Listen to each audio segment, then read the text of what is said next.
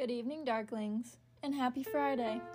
If it's not Friday where you're listening to this, then that sure sucks for you. So you should just listen to the episodes on Friday and save us both a headache. Anyway, I have a few announcements before we dive into the terror tales. First, I would like to thank all of those who listened to the first episode and reached out to me personally. Your compliments and words of encouragement mean everything to me. Thank you. The other thing I wanted to announce was the podcast's Instagram and email have been set up. If you have a story that you would like read on the podcast, you can email submissions to onceuponaterror at outlook.com. The email will be available in the show notes. I'm looking for stories for the next two episodes. The theme? I'm so glad you asked. Valentine's Day is right around the corner, and I'm looking for love horror stories. Do you have a creepy ex that's stalking you? A possessive significant other? Are they killing people for you? I want to hear all about it. So email those on over. As for the Instagram, the handle will also be available in the show notes, so be sure to give it a follow. Alright, time for the terror tales. I have three stories for you tonight, so grab a glass of wine, a hot drink, and lock your doors. It might make you feel better while listening to our first tale. It sure made me feel better. So, once upon a time,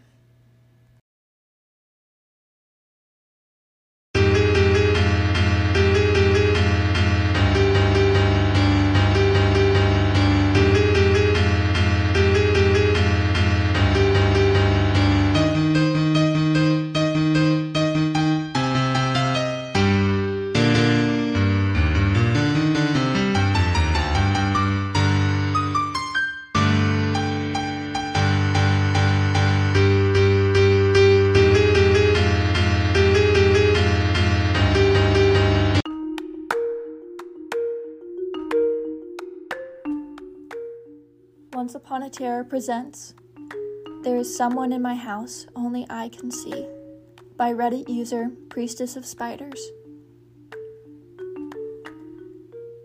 I know how it sounds. Believe me, I do. When I tell you that there is someone else living inside my home who only I am able to see, your first conclusion is probably that I'm suffering from hallucinations. That's what I initially believed as well. I think the first sign of my unwanted guest was a couple weeks ago. I was putting in a load of laundry, only to notice that the back door was slightly ajar. Seeing the darkness outside contrasting with the light of the laundry room filled me with an odd sort of dread. My husband and I lived in a fairly safe neighborhood, so I shouldn't have been too worried about the possibility of someone sneaking in. But it still felt like someone had trodden on my grave nonetheless. Pulling myself together, I closed the door, locked it, and got back to work with the laundry, trying to put what I thought was simple paranoia out of my mind. As I clicked the lock shut, I swore I heard something like a faint breath right behind me, but when I turned my head, there was nothing there. Feeling a bit spooked, I head back to the living room, gently reminding my husband not to leave the back door unlocked. I didn't actually see anything for a while, but I frequently felt like I was being observed. I'd be at home alone, watching TV, cleaning, or doing some other mundane tasks, while I would suddenly feel the hairs on the back of my neck stand on end. I'd turn around and there would be no one there. I would sometimes hear faint breathing too, under the bed, from the closet, on the other side of the shower curtains while I was brushing my teeth. Whenever I checked, though, I would be greeted with nothing just empty space, though occasionally I could detect a faint, musty odor. This continued for about a week, and I was beginning to get quite jumpy. I started regularly checking the house from top to bottom every day, just making sure there wasn't any possibility of someone being there. I'd even look in the crawl space under the house with a flashlight. I never saw anything that even suggested that there might be an intruder. But the tension, the paranoia, it didn't go away. Then finally, I saw him. It was late at night, and I was up getting a glass of water. I was about to take a sip when I saw something reflected in the shiny black surface of the fridge. It was a pale face, grinning at me from the shadows.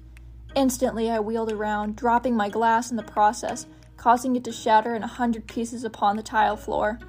I hardly noticed, though, because the face was still there. It hadn't just been a trick of the light, or a brief moment of pareidolia. There was actually a man peering at me from the shadows of the dining room. He was tall, but not unusually so. Perhaps slightly shy of six feet at the most. His face was stretched into a smug, closed lipped grin, with half open eyes giving an impression of sleepy contentment. He was nude and entirely hairless, including on the top of his head. I screamed in horror and grabbed a cleaver from the knife rack in case I needed to defend myself. Moments later, I heard my husband come rushing down the hallway, asking what was wrong. As I watched, the naked intruder put a finger to his lips and shook his head. At this point, my husband burst into the room, clutching a baseball bat. What happened? What's wrong? he asked, audibly panicked. Unable to speak, I pointed towards the strange man, hands shaking. My husband looked into the dark, visibly straining his eyes. He moved closer to the intruder, who was still standing there, smiling smugly and staring at me with those half lidded eyes. My husband turned on the light switch, fully illuminating the stranger but still didn't seem to notice him. What's wrong, honey? I don't see anything, my husband asked, standing less than a foot away from the intruder. I swallowed, trying as hard as I could not to look at the naked man in my dining room, his smile widening ever so slightly. It didn't help. I couldn't stop staring at him. I never suffered from delusions, hallucinations, anxiety, or any other symptoms of mental illness. But at that moment, I thought I was going crazy. Oh, it's nothing, dear. I I thought I saw someone at the window, but I paused for a moment, staring at the nude man, who was subtly nodding his head. It was just the trick of the light. I'm sorry for waking you up, honey.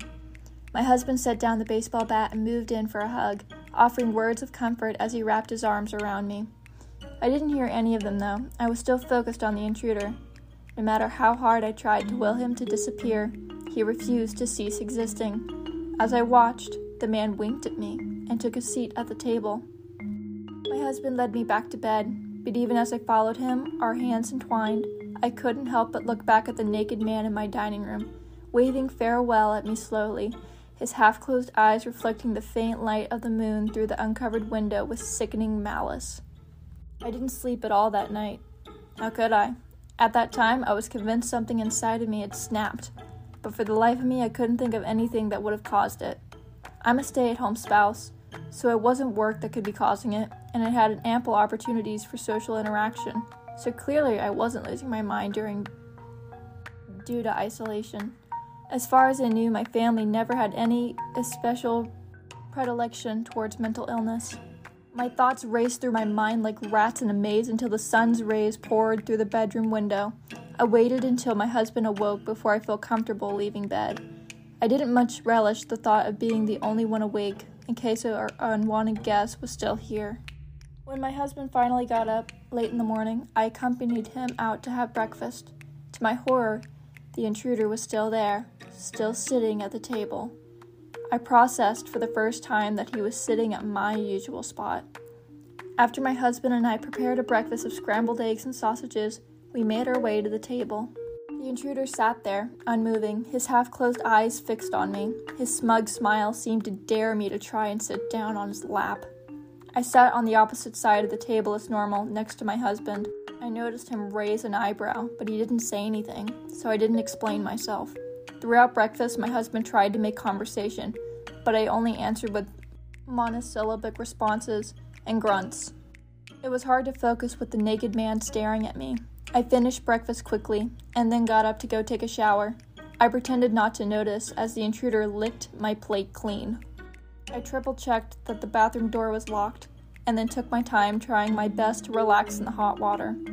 I knew that I'd regret taking such a long shower with my water bill it would come in, but I tried not to focus on that. Instead, I just tried to calm myself down. It almost worked until I heard the dreadful squeaking of skin on glass. I pulled aside the curtain and screamed. Standing in front of the sink, head turned to look back at me, stood the intruder, smirking. On the mirror, drawn with a finger on the fogged up surface, was a smiley face. Once again, my husband ran into the room at the sound of my cry, the door seemingly unlocked. Are you okay? he asked, concern on his face. He still didn't seem to notice the nude man. I'm fine, I lied. I, I just slipped. I'm all right. Um, honey, did, did you draw that on the mirror? I pointed to the smiley face on the glass. I knew sometimes that things drawn in the condensation on mirrors could reappear once exposed to more steam, and I hoped to God that my husband had just idly doodled it. What? The smiley face? No, I don't think so. Why? Are you sure you're okay? He asked, visibly confused.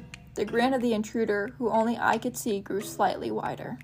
I mumbled out that I was fine and stepped out of the shower, putting on a bathrobe and trying as hard as I could not to accidentally brush against the stranger. I felt his stare bore into the back of my skull as I left the bathroom to go get dressed. The next couple of days passed fairly similarly. No matter how hard I tried to will the intruder to vanish, he still remained. If I was watching TV with my husband, he would lie curled up under the coffee table, smirking at me. At dinner, he would sit down in my regular chair, never breaking eye contact. He even started standing at the foot of my bed at night. I almost got used to it. That was the worst part. I just began to accept that I had gone crazy, that this hallucinatory nudist was going to follow me around for the rest of my life. Then he started escalating things. I once woke up earlier than my husband and went out into the kitchen. I paused in front of the refrigerator and gasped in horror and disgust as I saw what was attached to it. Affixed to the fridge door was a cheap magnet with a sheet of printer paper covered in the most vile obscenities I had ever read slurs directed against my husband, crude drawings of swastikas and racist caricatures, allegations that I was cheating on him with his best friend, etc. I glanced over to the dining room and saw my guest grinning, half closed eyes full of a sadistic glee. I tore the sheet of paper into little pieces and tossed them into the recycling bin, refusing to acknowledge the intruder's presence. The rest of the day passed fairly normally, though every time I looked over at the nude stranger, I felt my stomach lurch. Things escalated quickly after the note on the fridge. I found rusted nails left outside the bedroom door. A condom, opened but thankfully unused, was left on my husband's desk. One day, when I went to go make some oatmeal raisin cookies, I opened up the jar of raisins only to find hundreds of dead flies, their wings meticulously plucked off. Every time I would look over at the intruder, he would make eye contact with me, as if daring me to speak out and every time I would say nothing and just clean up the mess. You have to understand, I was convinced that I was just doing these things on my own, as if I was in some sort of trance. I considered putting up security cameras to catch myself in the act, but I was horrified by the possibility that I might see something else. There was one thing that put doubt in my mind, however, something that made me feel the intruder might be something real. Our cat Horace could see him too. Whenever the stranger was near him, Horace would hiss and his tail would puff up. On one occasion, he even swiped at him, drawing blood.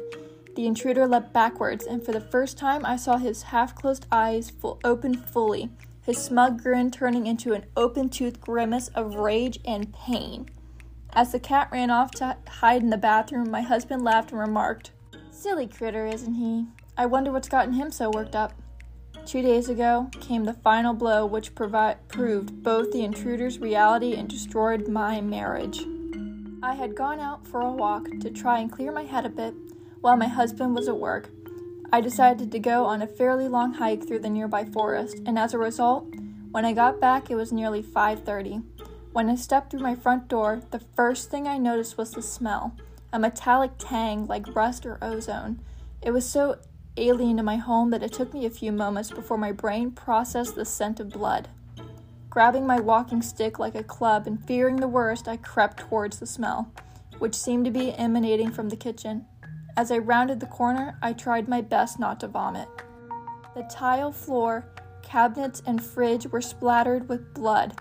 Nailed to one of the higher cabinets, viscera dangling out like party streamers, was the mangled, flayed corpse of Horace. Scraps of fur and skin were strewn about the floor in disgusting heaps. In the corner, covered in blood and scratches, sat the cross legged form of the intruder, grinning with infinite repulsive smugness. Written on the wall in still wet cat blood were the words, more than one way, with a smiley face underneath.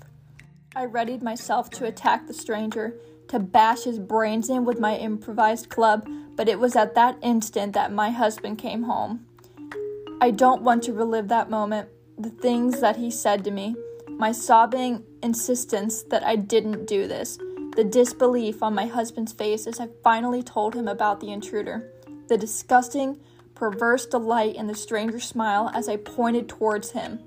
Finally, I once again gripped the walking stick and moved to kill the intruder, confident that maybe in death he would become visible. It didn't work. Whenever I moved to attack the intruder, he would simply leap out of the way, causing my strike to hit the floor or the counter. I only stopped when the walking stick finally broke and I fell down sobbing on the blood-stained floor.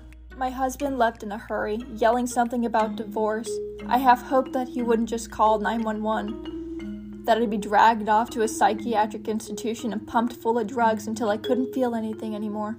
But no, he just ran off, slamming the door on the way out. I've been alone in the house with the intruder for over a day now. With my husband gone, he's only gotten worse. He smashed all the easily breakable objects in the house, torn up all the pillows and blankets, and broke the TV with one of my husband's golf clubs.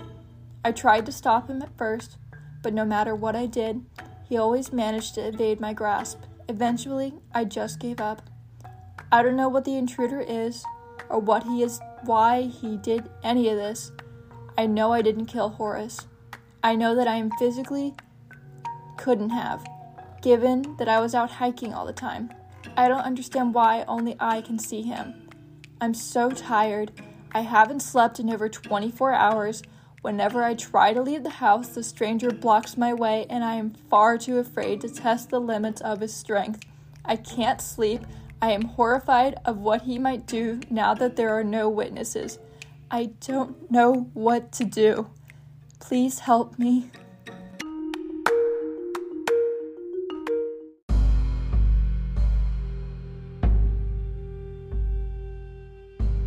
Okay, maybe you shouldn't lock your doors, but do get your eyes checked.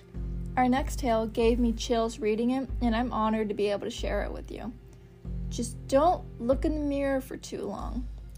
This one is called it Can't Be Haunted If It's Not Dead by Ty Theophilos.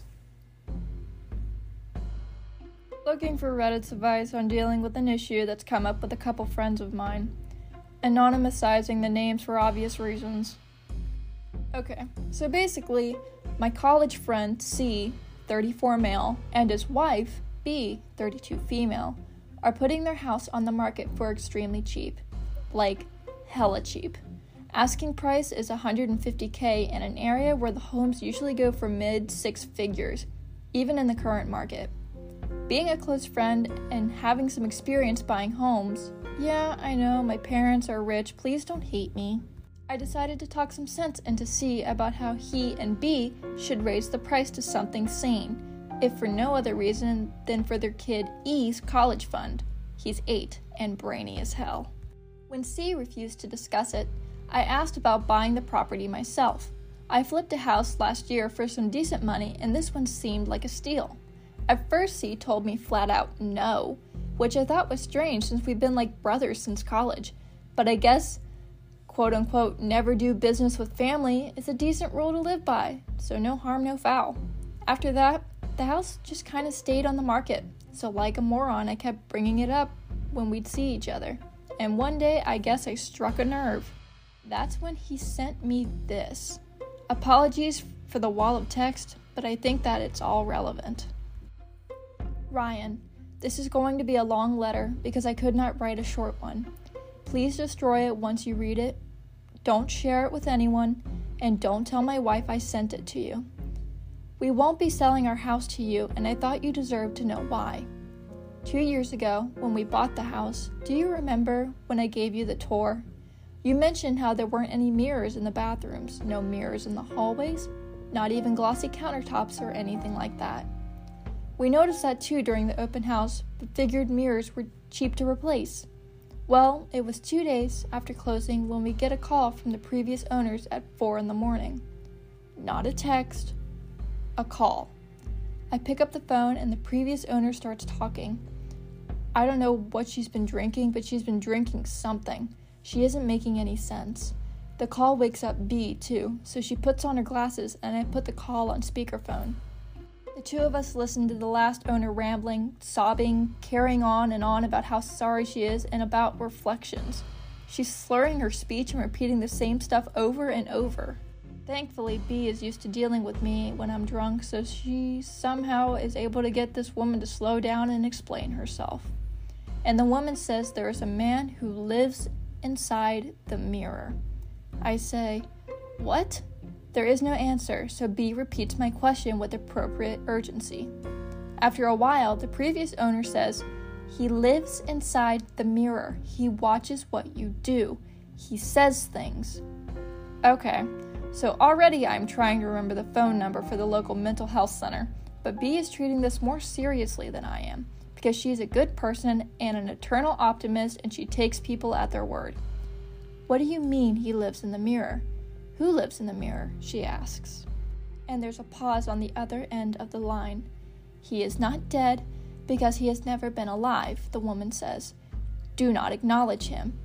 Do not talk about him. Don't refer to him. Don't look him in the eyes. Don't make the mistakes I did. There's a long pause, and over the phone, we can hear her taking another swig of something. That's all? I ask, only half serious. I hope so, the woman responds, and then the call is disconnected. We do not hear from her ever again. I try to contact her the next day, but she must be screening our calls because we can never get through. B tries to write a letter to the real estate agent to get in touch with her. Nothing. Now, for a while afterward, B and I don't mention this call to each other. It doesn't come up. We are both thinking about it all the time, of course, but we can't talk about it out loud to each other without seeming crazy ourselves. Not shockingly, we managed to put off buying mirrors for the house for about two months in denial about why. But fixing your hair in the car's rear view is not as luxurious as it sounds, so eventually we bite the bullet. And we got a contractor to come out and install mirrors. And it's fine. Everything is fine. Except there is a man. And this is the part where I'm sure you think your old college roomie has completely lost it. Ryan but I need you to listen to me because even if I lost it, I am telling you the truth. There is a man who lives inside the mirror. Not just one mirror in one room, but in every mirror in every room in the house. Every mirror you look into, he is there. Usually standing near the back of the room, usually buried in the shadows if there are any shadows. But it is unmistakable. There is a man. The man is middle aged. He is wearing a dark gray button up shirt, a black belt, gray pleated pants, and dull black shoes. And he doesn't move. He stands there, expressionless. His skin looks like it hasn't seen the sun. He has a crew cut, thin lips, and straw colored hair. He looks like the kind of person you wouldn't notice in a group photo. And the thing about his eyes is they're wide open. At first, I thought he didn't blink, but B says she watched him for half an hour once and caught a total of two blinks. So it turns out he does blink, just not much. Not enough. So, there is a man who lives inside the mirror. As you might expect, B and I nope the hell out of there. We take E, who has not seen the man yet. We go to a motel about a mile from the house. Thankfully, the, this motel is man living in mirror free motel which is solid setup for our prior living situation. But after a month, E is not taking motel, motel life very well. Neither am I, and neither is B. E's grades, grades are slipping even though he is the smartest kid in the class. We talk about the financial loss of putting the house back on the market. It would be significant given the downturn, even more significant given the man. At the moment, we are paying a mortgage on top of motel costs. B eventually tells me she wants to at least try living in the house. But it's haunted, I say. It can't be haunted if he isn't dead, she says. And she has a point. So eventually I say, okay, let's give it a shot. Let's be brave. Let's soldier on. After all, the man seems polite, and he, it is a beautiful house. And if you cover the mirrors in the living room and the bedroom, you really only see the man in the bathrooms. and sometimes in the reflection of your laptop screen, and sometimes in the reflection in the windows. And I like to say he seems polite. E and I sit down with E and we tell him about the man. E seems confused because he's old enough to know that it's not normal for men to live inside of mirrors. We tell him the man is a secret. We tell him we cannot mention the man to each other, that he shouldn't tell his friends about the man, that under no circumstances should he try to talk to the man. For a few weeks, everything is almost normal. We learn to ignore him. We get back into a routine. E is obviously afraid of the bathroom at first, but eventually he gets used to it. Eventually, we all get used to it. I'm starting to think this could be sustainable. Maybe not long term, but long enough. I'm sure you remember when I was laid off by Ryan. When I was laid off, Ryan. It was sudden. They cut 20% off staff. Well, the timing couldn't have been worse because a few days after that, in the middle of the night, while I am lying awake worried about finances and when the house is dead silent, I think I hear the sound of someone talking. Now, the voice is not loud. In fact, it is the opposite of loud. It is quiet, but it is a voice. B is fast asleep, so I get up. I go to E's room to check on him. He has the covers over his head, but he seems okay. I assume he's asleep because the voice is not coming from his room anyway. It's coming from the bathroom. I open the bathroom door. The man who lives inside the mirror is standing by the bathroom closet, and he is staring at me. This is his usual spot. What's unusual is that he is talking very quietly. I can't make out what he is saying, but he's saying something. He's saying the same thing over and over and over again. I move closer to the mirror and point my ear towards it. I still can't make out what he's saying, so I pick up a cup by the sink and I put the open side against the mirror and I take a deep breath and I put my ear to the cup and I hear what he is saying. And he is saying, Can you see me? Can you see me? Can you see me? Can you see me? Can you see me? Can you see me? Can you see me? Can you see me? Can you see me? Can you see me? Can you see me? Can you see me? Can you see me? I have heard enough. I take my ear off the cup and set the cup down. I leave the bathroom and shut the door behind me, making sure it clicks closed. I go back to the bedroom and I close the bedroom door and slide under the covers and shut my eyes. But the voice is still there. It's faint, but it's there. So I turn on a fan to cover up the voice, but it doesn't help because in the white noise of the fan, I am now imagining the voice. I lie back down. For the rest of the night, I make attempt after hopeless attempt to get back to sleep. In the morning, B and I talk about what's happening because the man is still giving his monologue. B is blaming me, and I am blaming her. She says she is worried about me. She says she is worried that I am losing it, but I am not losing it. Then we see that E is crying. I just wanted to know his name, he says. He wouldn't tell me his name, he says. Neither of us blame E.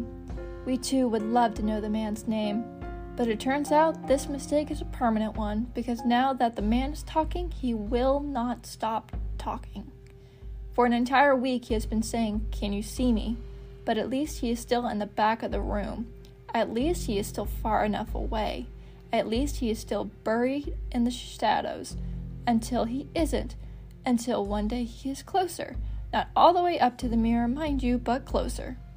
And all this time, I am looking for work, but these companies, they hire friends or friends of friends or family members. And as it turns out, I have fewer friends than I used to, and I don't have the right family members. I am the wrong person entirely.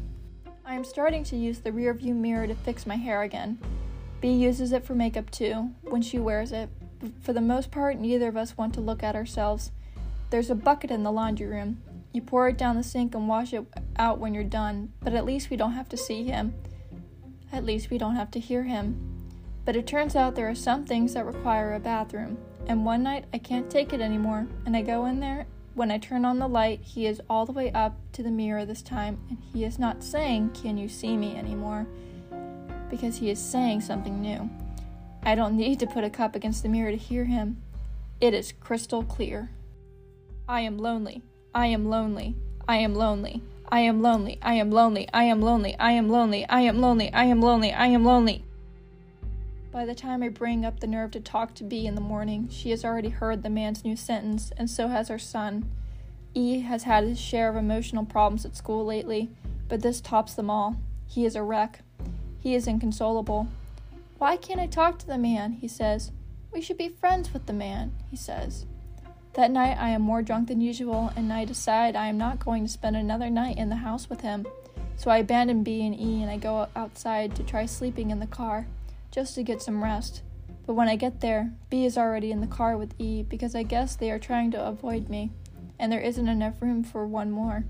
So now I am trapped inside the house with him. I guess I am trapped. And so I let him have it. I tell him everything.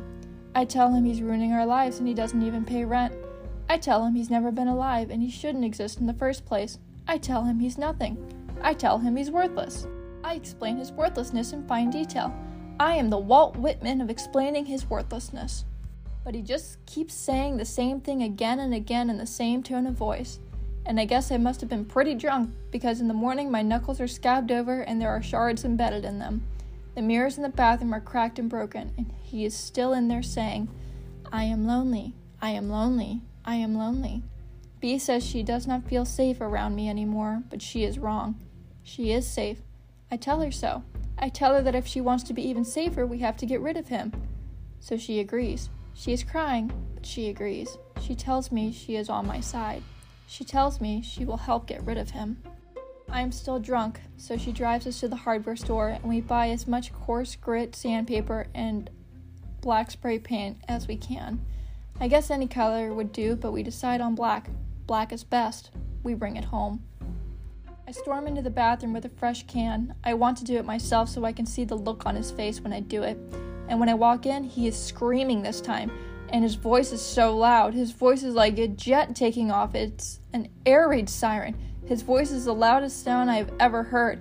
It is louder than life itself, and maybe it is louder than death. And his voice is saying, Why don't you love me? Why don't you love me? Why don't you love me? Why don't you love me? Why don't you love me? Why don't you love me? Why don't you love me? Why don't you love me? Why don't you love me? Why don't you? And I am spray painting over him now. I am spray painting his gray shirt and his gray pleated pants and his stupid crew cut and his thin lips, spray painting over the shards, letting the paint drip down the walls, letting it pool into the sink. And as I do, he is getting quieter and quieter and quieter until I realize he can't get any more quiet than he is. Until I realize he is gone until he has been totally and completely eaten alive. And for the first time in weeks, maybe the first time in my entire life, it is silent. I hug B with te- tears in my eyes. She has tears in hers too. I tell her we have conquered this thing. She says we have conquered this thing. I tell her we are a family again. She says we are a family again. And we are a family again. I spray paint the windows black from inside and then black from the outside because there's no reason to risk it. We start getting letters from the Homeowners Association. I spray paint those black too. The TV goes in the bin. E is crying. The glass comes off the picture frames. E is crying. The laptop goes on eBay. E is crying. I tell B and E that for the next week, the three of us have a job to do. Our job is to find pieces of him we missed polished banisters, glossy wood, exposed light bulbs. Our job is to use the sandpaper to remove him, and for the next week, we do the work. We live on sandpaper.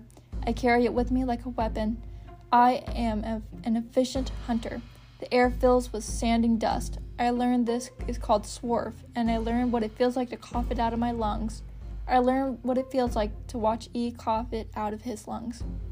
E is crying, and we are a family again. We call the contractor to take down what's left of the broken, blackened mirrors. When the first contractor isn't returning my calls, I try another one. Eventually, we get it done. We are left with bare walls when the mirrors were. I drag B and E into the bathroom and show them. It is a glorious sight to behold. The contractor tries to sell us replacements, but we explain to him that he can go fuck himself. And for the next month, we are in paradise. E is crying, of course, but we are in paradise. B and I aren't talking, but we are in paradise. I stop caring about when I'll get a job because the ordeal is over. There is finally peace in the house. There is silence. There is silence and we are a family again. And suddenly, I don't know who the hell I am kidding. Suddenly, I wonder how this could be paradise. The others avoid me like a disease. We are living in separate worlds. And then I notice B is spending more and more time sitting on the edge of the bathtub, staring at the bare wall where the mirror was, like she is trying to burn a hole through it with her eyes. At first, I don't say anything because I have nothing left to say to her, but eventually, having nothing to say is no excuse. I confront her over it. I tell her we're not supposed to be trying to see the man. We are tro- supposed to be moving on, like I asked. We are a family again, I say. And she says, What if he's just lonely? And the terrible thing is, she meant it. She actually means it. And she says, We should have talked to him. We should have made friends with him. And I wonder how this horrible idea got into her head. I wonder who this person is. And then she says, What kind of lesson does this teach our son? And I remember who this person is. I recognize this person. And she says, I can't stand the thought of him locked away in there. I can feel him. I know he's still in there. He needs our love, see? And she is right. She is right because she is always right. We call the contractors and we apologize profusely. We say we actually do want to replace the mirrors. We love mirrors. We ask them how soon they could come by the house. We make plans. We sit down with E and we tell him about the mirrors, and E stops crying. And halfway through the job, one of the men is complaining and the other is arguing. One of them starts yelling at B in Spanish. She hasn't done anything wrong, and he is yelling at her for some reason. And just as quickly as they start the job, they abandon it. They leave the mirrors face down on the carpet and they drive away. I follow B into the living room. She kneels at the mirror and gets her fingers underneath it and tilts it up. She sees something in it and then gently sets it back down. She moves to the other side of the room and sits down in an armchair and makes herself small. I walk up to the mirror too. I get my fingers underneath it. I tilt it up. And I find out B is right. She is right because she is always right. He is still there, but he is seated. He is seated this time. He is seated in a wooden chair. He is seated in a wooden chair and he is done talking. He is not talking anymore. His eyes are just as wide, but his jaw hangs loose. His jaw hangs loose, and his arms dangle at his sides. The blood from his slashed wrists streaks down his forearms and snakes between his fingers and drips to the ground and forms two identical puddles. The dripping never stops. The blood never dries. The body never decays. The man is in every room of our home, Ryan, we have gotten rid of it all the polished surfaces and every mirror and every pane of glass, but he is still right there in every single room of our home, because he is in the reflection in the glasses on my wife's face. And when she is not wearing her glasses, he is in her eyes. And he is in E's eyes. And he is in mine. I have tried to catch him blinking. I have sat on the floor for hours staring at the reflection in E's eyes. E doesn't like this game, but I tell him we have to play it. I tell him we have to try. I have been unsuccessful so far, but I have to keep trying. There's a part of me that knows he's in there somewhere, that he isn't really dead, that he's still watching us. If only I could catch him.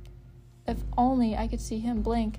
Because if I don't, Ryan, if he really is dead, then the house is haunted.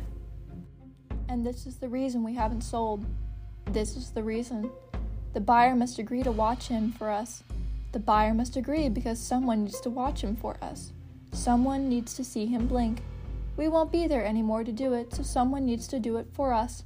Someone needs to watch him. So far, no one has had the courage. And this is why we will not sell you our house, Ryan. This is why we will never sell you our house. You do not have what it takes. No one does. Yours, C. I tried calling C to talk about the letter he sent me, but I haven't heard back from him yet. The last thing I want to do is overshare something private and have C and B find out I'm a shitty friend. So I'm planning to delete this post soon, hence the throwaway account name. But before I do that, I wanted an outside perspective. Basically, I'm totally still interested in buying as long as B and C are willing to let it go. Flipping it should B a breeze for someone like me. It's a beautiful home, as long as I'm careful with how I stage it. I guess what I'm asking is Would I be taking advantage of my friends to profit off this? And what's the best way to bring it up the idea to be? I would need to get on her good side to make the deal happen. Thanking you in advance for your help.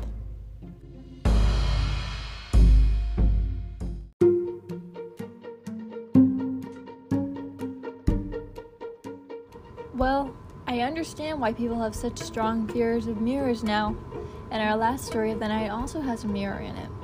This one is called My Family Purchased an Old House. I Found a Gate to Its Dark Past by Reddit user Tronstinatal.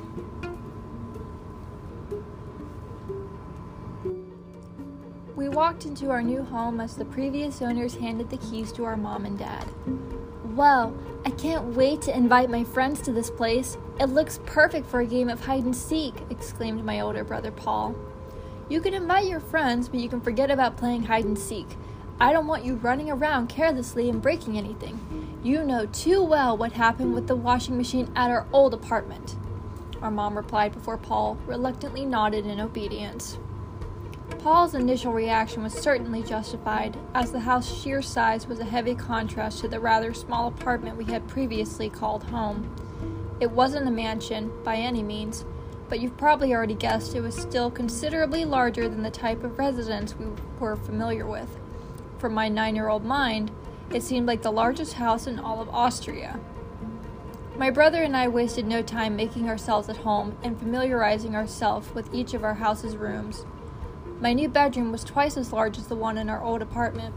I could now play all my dolls and plushies neatly on a spacious shelf instead of having them piled up inside a toy box in a corner. About a week after we had arrived at the house, Paul brought over his friends and they spent the entire afternoon playing video games in the living room. I also wanted to invite my friends, but our parents didn't want too many children inside the house at once and only let one of us invite their friends at any given time. Hey, Paul, you're being a bit too loud, I complained, as the noise Paul and his friends made while they yelled and laughed and played their video game at full volume was not letting me play with my dolls and plushies comfortably not even in my own bedroom. This house is huge, Hannah.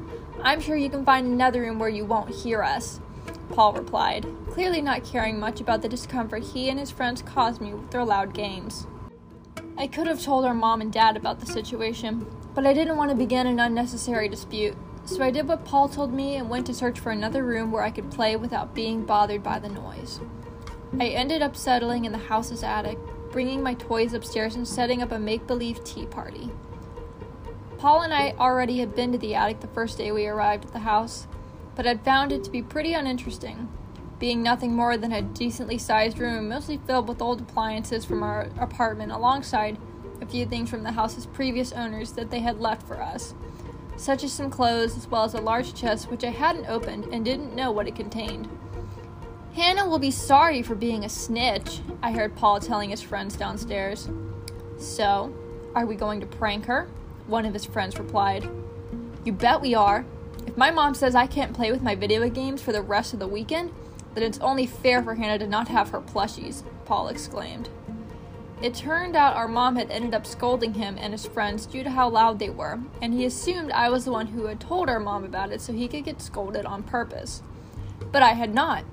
Anyhow, that didn't matter anymore. They were coming from my plushies, and I had to react quickly. I planned to block the attic door with the large chest that was leaning against the wall. It was pretty heavy, so I only managed to move it a couple inches. It was then when I noticed that pushing away the chest had revealed a hole in the wall that had been hidden from sight up until that point. It was just the right size for an average child to be able to crawl through it. Even a skinny adult could manage to do it. I had just enough time to grab all my dolls and plushies in a hurry and crawl inside the hole, sealing the entrance with the chest sound before Paul and his friends reached the attic. Dumbfounded, they were unable to find me despite being sure they had heard me climbing the stairs and going there several minutes earlier. Paul and his friends weren't only ones left in shock, however, and I couldn't believe my eyes once I discovered what awaited me on the other side of the hole in the wall. Another room. A chamber just as big as the attic was hiding behind a wall, only visible and accessible via the hole I had just uncovered.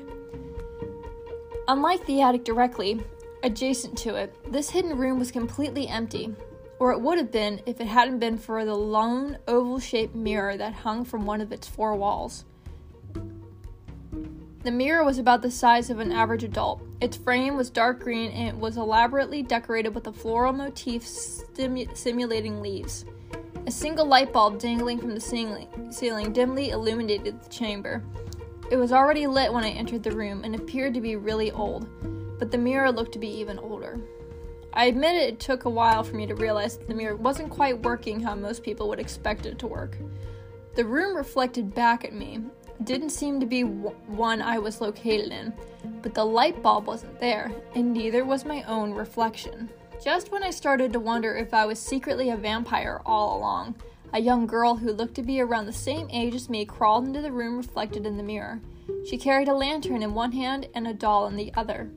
She was wearing a long and flowy white dress and a voluptuous skirt adorned with pink ribbons. A pink bow adorned her hair as well. She reminded me of the way my great grandmother was dressed as a child in a really old photograph I had seen at my grandma's house. The mysterious girl and I both stared into the mirror in awe. Judging by her facial expressions, I quickly guessed she was able to see me in the same way I was able to see her, and it was evident she had also come to the same conclusion in regards to me.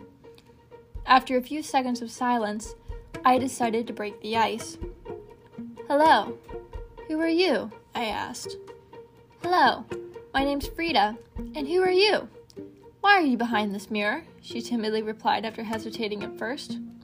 I'm Hannah. I've just found this secret room in my new house while trying to hide from my brother and his friends. They want to prank me and take all my plushies, I explained. Really? I come to this room often, ever since my father died a few months ago during the war against Prussia. My brother and I live with my stepmother now, and she's not very kind to us at all, Frida said. I had no idea of what she was talking about, but I couldn't help but feel sorry for her. Silently, we both took a step forward and stretched our hands until they touched it had become evident that this so called mirror was actually a gateway. Hannah! Paul! It's time for dinner! I heard my parents yell in the distance. I have to go now, but we could meet again tomorrow if you want to, I said to Frida. I'd love to. I'd be here tomorrow morning after breakfast, she replied. Paul was forced by her parents to apologize to me for wanting to prank me. I accepted his apologies without thinking about it since my mind was fixated on Frida. I've just had a chat with the neighbors. They're an elderly couple who had lived next to this house their whole lives, and you won't believe the story they've told me. They said that long ago, in the mid 19th century, there lived a widow with her two stepchildren in this house. She was a selfish woman who showed no love for the children and was obsessed with the inheritance of her deceased husband. So when she checked her late husband's will and found out he had given everything to his children and left almost nothing for her, she became overtaken by greed and rage and murdered her two stepchildren in cold blood. My dad explained as we ate dinner. We all shuddered upon hearing that story, even if I didn't fully understand what inheritance and will meant. The thought of a deranged woman taking the lives of innocent children was enough to send shivers down my spine. I woke the next day and ate my bowl of breakfast cereal in a rush, impatient to go to the hidden room and meet with Frida. I brought my plushies through the secret hole and let out a joyful smile once I saw her. Good morning, Frida exclaimed. Good morning. Do you want to see my plushies? I replied. She nodded and advanced, crossing the mirror and stepped foot into the side in my side of the room.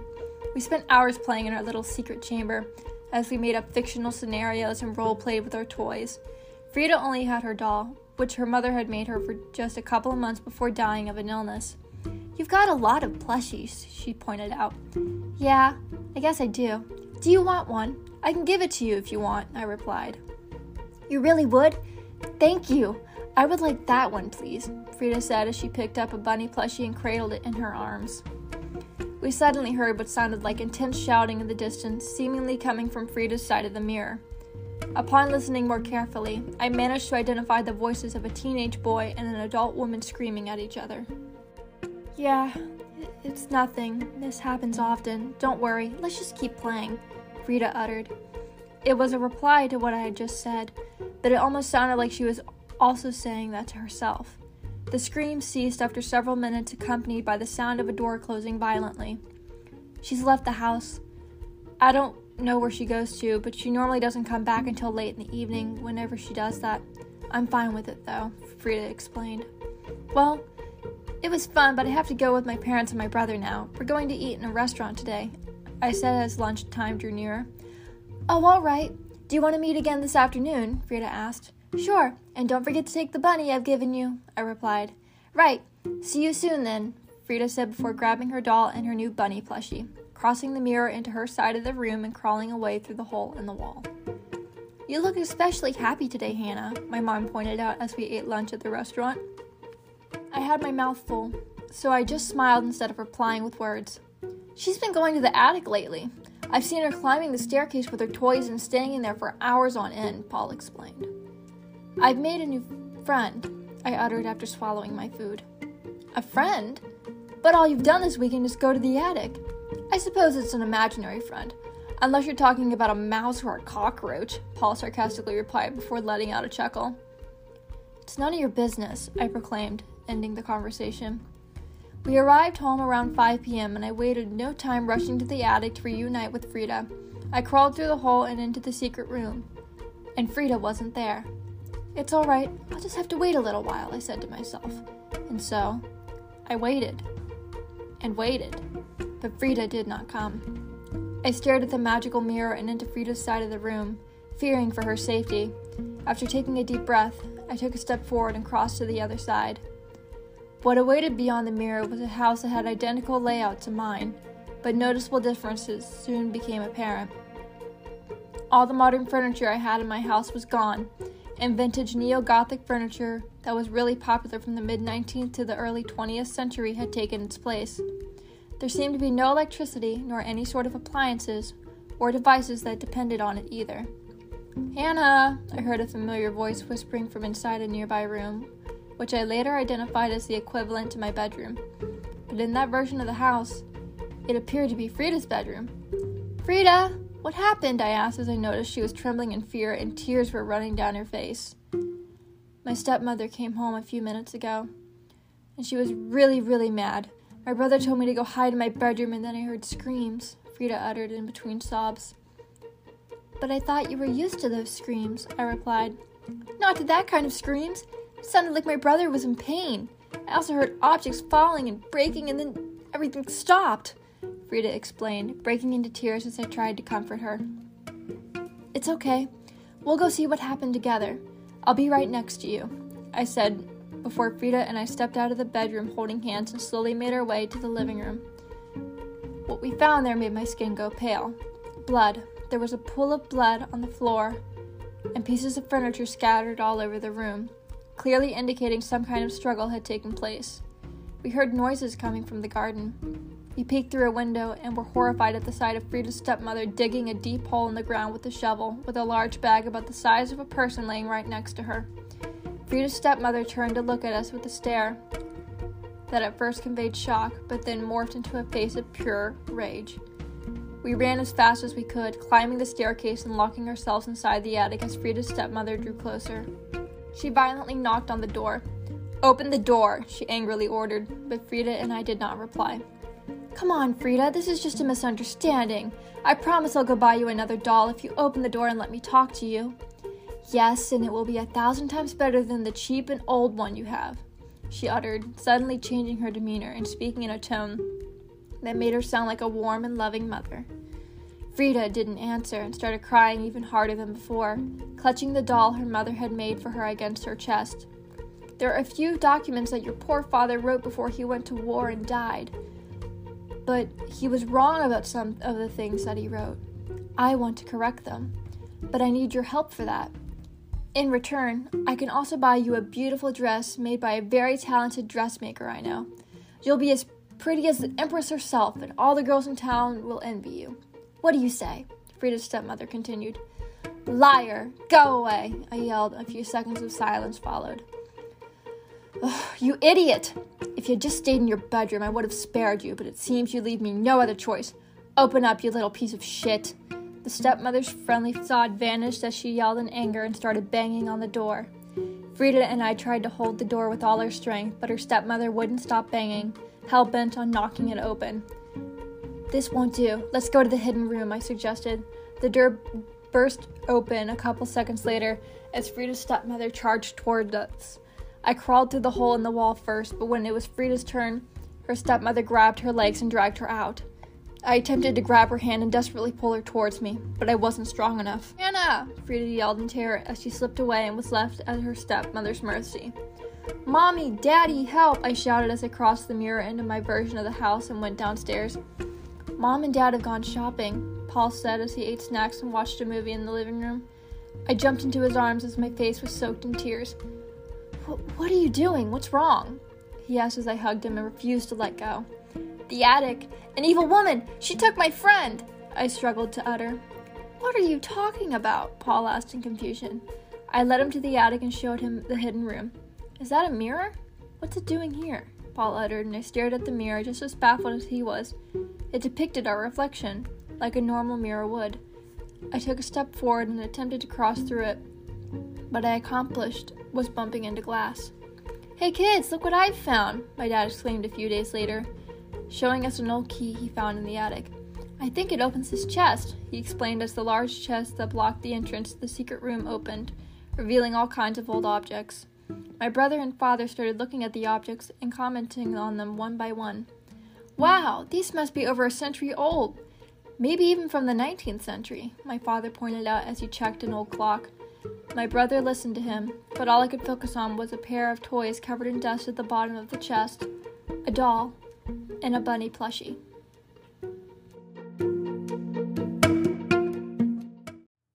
That's all I have for you tonight, Darklings. Be sure to follow the social media in the show notes. Good night, and I'll see you next week.